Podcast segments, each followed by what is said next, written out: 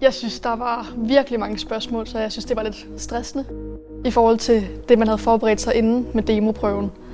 Jeg kan godt lide den der prøveform. Jeg kan godt lide den der, nu skal man til at præstere, man skal ind i et mindset, og man skal ligesom i gang. Jeg synes, det var nervepirrende at gå ind til at starte med. Jeg synes, det var godt. Der var godt system i det hele, følte jeg. Det fungerede egentlig meget roligt. Der har været øh, god hjælp til det ting, hvor man ikke kan selv klare det. Det har været fint, synes jeg.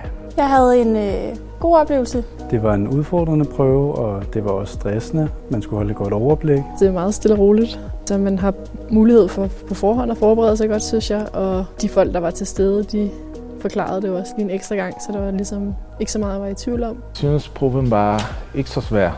Man kom ind i lokalet, og så fik man sådan en lille sideplads, hvor man så fik en computer, noget papir og blyant. Da vi sad til prøven, gik tiden meget hurtigt. Ja, der var, hvad man skulle bruge. Og i venterummet var der rigtig mange søde mennesker, så god oplevelse. Jeg har en god mavefornemmelse.